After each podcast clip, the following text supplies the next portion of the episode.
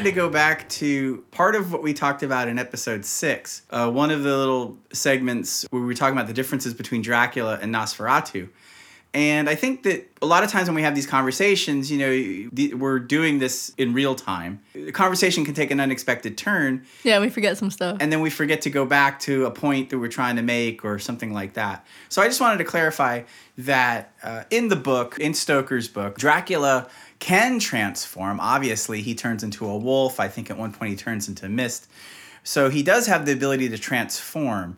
But what I was trying to say was that when Harker first meets him, the way that Harker describes him is chilling. In other words, he's greeted by a man who looks more like Nosferatu than Bela Lugosi. And that doesn't mean that the Dracula in the book can't walk around town and do certain things, but he's definitely like a weird-looking guy. He does not look like Bela Lugosi. He doesn't look refined and does not project himself in that way.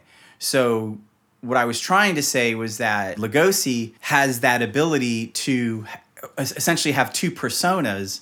He has his continental charm, uh, aristocratic look, and then when he's in an alley alone with someone he's attacking, he gets more menacing, but he doesn't grow fangs like the way a modern vampire would. So that's the difference. In these older movies, it's more about the actor just being able to project and, and you know, subtle things. Like I said, Bela Lugosi with his hands, or, you know, he he he stares in a way that he wouldn't stare when he's not about to yeah, attack. Yeah, they, like, they focus on his eyes, and they do that thing where it's like a light-up bar on his eyes, and the rest is, like, in shadow. Right, exactly. so so stuff like that. It's, it's way more subtle.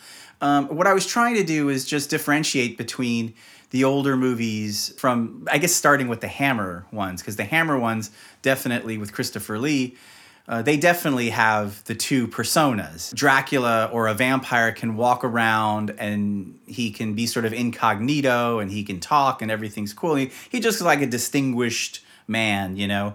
But then when he goes to attack, all of a sudden now he has the blood bloodshot eyes, he has the, the fangs, he's, you know, maybe he grows a widow peak. And so that is not in the original Dracula, and that's also not in Nosferatu. Another thing that we forgot to mention was that Nosferatu, even the nineteen twenty-two version, does actually show him, you know, biting his victim at the end, that, that classic scene when Greta, I think is, is the actress's name, who plays the Mina character, she, her whole ploy to destroy Nosferatu is to keep him up. Yeah, it, to make him stay until the sunlight. Until the sun uh, comes him. up, right. Yeah, her ploy is to keep him up until sunrise, and so she distracts him by letting him feed on her. And of course, it's a, she sacrifices herself because she's drained of blood. But then when she hears the rooster crowing, her last, uh, you see the, the look on her face, because she, when she hears the rooster, crow of the rooster, then she knows that he's been destroyed. Yeah, she's like, oh, I won. Does she actually die, or does she just come close to no, death? No, she dies. Oh, okay. In the original twenty-two, she dies. I think she also dies in the seventy-nine version, too. Doesn't she?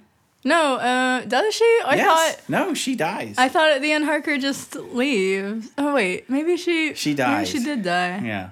So anyway, in the nineteen twenty-two version, we do have a scene at the end where Count Orlok is feeding on Greta Schroeder now. That's the actress's name. And I think in the movie, her name is Ellen, right? Yeah. Ellen Hutter. Yeah. And um, because, of course, as we said before, F W Murnau had to change the names of the characters because he was sued by Bram Stoker's widow. And so unlike Dracula, where we talked a little bit about how they never even show Dracula attacking in the thirty-one version, but in the nineteen twenty-two version, we do have that classic scene at the end where Greta Schroeder's character is able to keep the vampire up until the sunrise, and then he's destroyed. Okay, so remember before we were talking about, like, the two scenes where, like, Harker gets attacked in bed in Nosferatu versus Renfield getting attacked on the floor, like in Dracula? Yeah, like, although he's not... We, we always refer to him as Harker, right?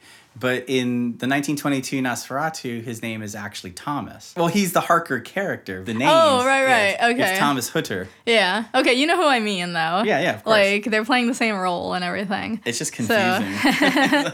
um, anyway, So uh, there's just like another iconic scene like near the end, which is like where Nosferatu like attacks Greta or Ellen, whatever you want to call her, Mina. And yeah, it's just like very artful, you know, like because you see, and it reinforces that whole phantom thing because you see Nosferatu's like shadow on the stairwell, and then he like reaches over and his arm gets like real long because you know how shadows can be like elongated and stuff, but they use that. It's almost kind of like Stephen King's It a little bit, where like his shadow kind of has its own, his shadow is more than a shadow, you know, like it has its own like force to it. Yeah, its and, own properties almost. Yeah, and he reaches into her bedroom and like his the shadow of his hand with like his long fingers like goes over her heart, and then he like grabs it like he makes a fist, and then she like reacts like she's just like, oh, you took my soul, you know, basically. And like, yeah, it's really artful. It's cool. Like any clips you watch from Nosferatu, that'll probably be in there. Yeah, that's, because it's really famous, you know. That's just a classic example. example of German expressionism.